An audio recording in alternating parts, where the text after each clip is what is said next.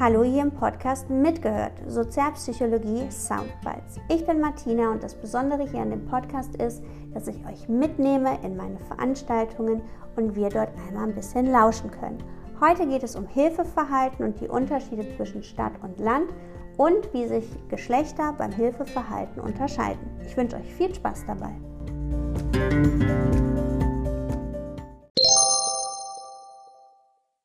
Amato 83 hat er sein Experiment durchgeführt, hat eine Person genommen, ein Mann. Und dieser Mann ist entweder in einer Großstadt hingefallen, hat einen Schrei gegeben und ist danach zusammengebrochen, oder das ganze Szenario ist auf dem Land passiert. Wir haben aber jetzt einen Unterschied zwischen Stadt und Land. Man hat festgestellt, in ländlichen Regionen wurde dem in fast 50 Prozent der Fällen geholfen, in Großstädten nur in 15 Prozent der Fällen. Woran liegt das? Also ich würde sagen, in ländlichen Gegenden sind die Leute noch mehr füreinander da. Man kennt sich zum einen, ja. aber auch dieses, dass man auch mehr, man unterstützt sich mehr in ländlichen Gegenden. Super. Und Jasmin, in der Stadt sind zu viele Eindrücke. Das stimmt genauso. Ganz ehrlich, wer von Ihnen wohnt in einem Mehrfamilienhaus und kennt alle seine Nachbarn? Ich nicht. Das heißt, in einer Großstadt ist man häufig reizüberflutet. Da kriegt man vieles überhaupt nicht mit. Und auf dem Land ist es tatsächlich so, man kennt sich, man gefährdet vielleicht sogar auch noch seinen Ruf, wenn man jetzt nicht helfen würde. Dann wird über einen getratscht. Dann heißt es, bei Metzger brauchst du dich nicht mehr blicken lassen. Du wirst mal besser freiwillig Vegetarier. Und das ist ja gar nicht böse gemeint, sondern es ist einfach, es geht darum, wie Reize auf uns einwirken. Und natürlich gibt es hier unterschiedliche Erklärungsmodelle, warum das so ist, dass auf dem Land eher geholfen wird und in der Stadt nicht. Man könnte denken, es liegt an der Persönlichkeit. Wenn ich auf dem Land aufwachse, dann wird mir eher eine altruistische Persönlichkeit dargeboten. Dann werde ich auf Hilfebereitschaft eben auch erzogen. Das könnte sein, Persönlichkeit spielt eine Rolle. Es könnte aber auch die Situation sein. Die Situation wäre, gerade in der Großstadt haben wir diese ganzen Reize. Ich denke bei dem Beispiel immer an New York oder an Tokio, wo ständig irgendwelche Geräusche sind, wo so viele Leute langlaufen, ja, sich aneinander schieben, wo immer irgendwo eine Sirene ist, wo immer irgendwo Dampf aus irgendeinem Kessel rauskommt. Da sind wir sowas von Reiz überflutet, dass wir einzelne Dinge gar nicht richtig wahrnehmen können.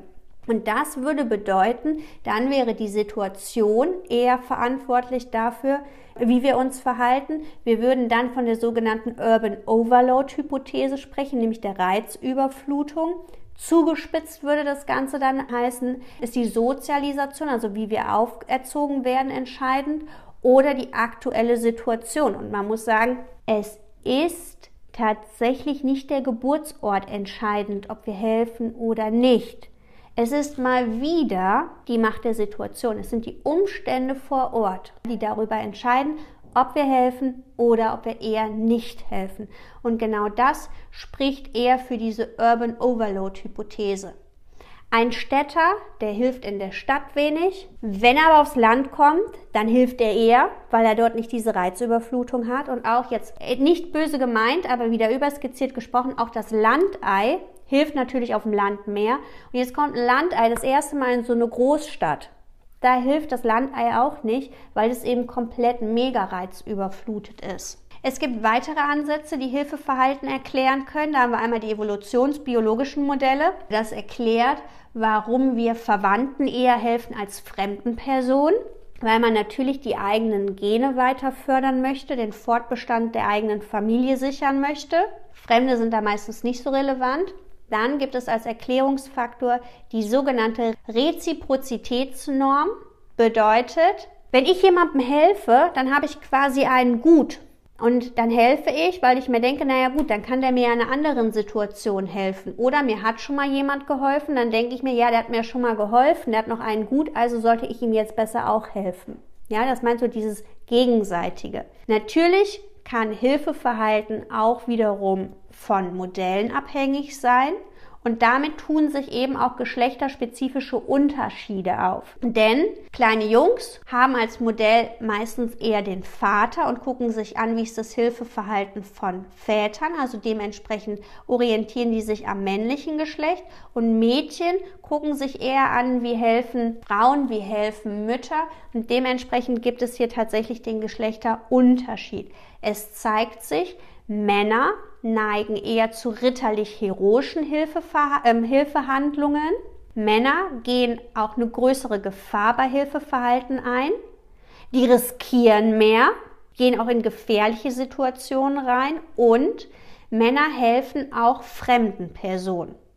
Bei Frauen ist es ein bisschen anders. Frauen helfen auch über einen längeren Zeitraum hinweg. Wenn wir mal reingucken in die Pflegeberufe, die sind ja häufig eher von Frauen bekleidet oder wer in der eigenen Familie sich um die älteren Personen kümmert, das sind eher die Frauen. Die sind langfristig aufopfernd. Frauen gehen bei Hilfeverhalten aber weniger Risiko ein. Die würden also nicht Gefahrensituationen groß aufsuchen oder da eben reingehen. Und Frauen helfen eher Freunden und der eigenen Familie und weniger fremden Menschen. Daran sehen wir eben die Unterschiede. Das bedeutet, würden wir in eine Gefahrensituation reinkommen, sollten wir auch eher Männer ansprechen, weil Männer eben auch fremden Personen eher helfen, als Frauen das tun. Oder aber, wenn wir als Frau in eine Situation kommen, können wir Frauen ansprechen, aber dann müssen wir unbedingt über die Empathie gehen. Na, dann müssen wir unbedingt die Ähnlichkeit herstellen. Priming ähnliches kann natürlich auch das Hilfeverhalten temporär erhöhen, wenn wir gerade, wie gesagt, Bilder, Filme über Krankenschwestern gesehen haben und ich meine nichts Versautes, dann sind wir auch situativ eher auf Hilfeverhalten geprimed. Genau so haben wir jetzt über Hilfeverhalten und prosoziales Verhalten gesprochen. Und deswegen werden auch wir jetzt gerade in der aktuellen Situation in den nächsten Minuten eher hilfsbereit sein und prosozial sein.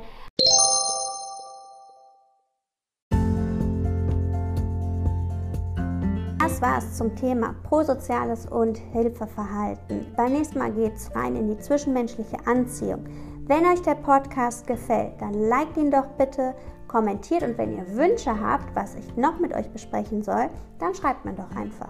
Ich freue mich, wenn ihr beim nächsten Mal wieder dabei seid und wünsche euch bis dahin eine gute Zeit. Tschüss!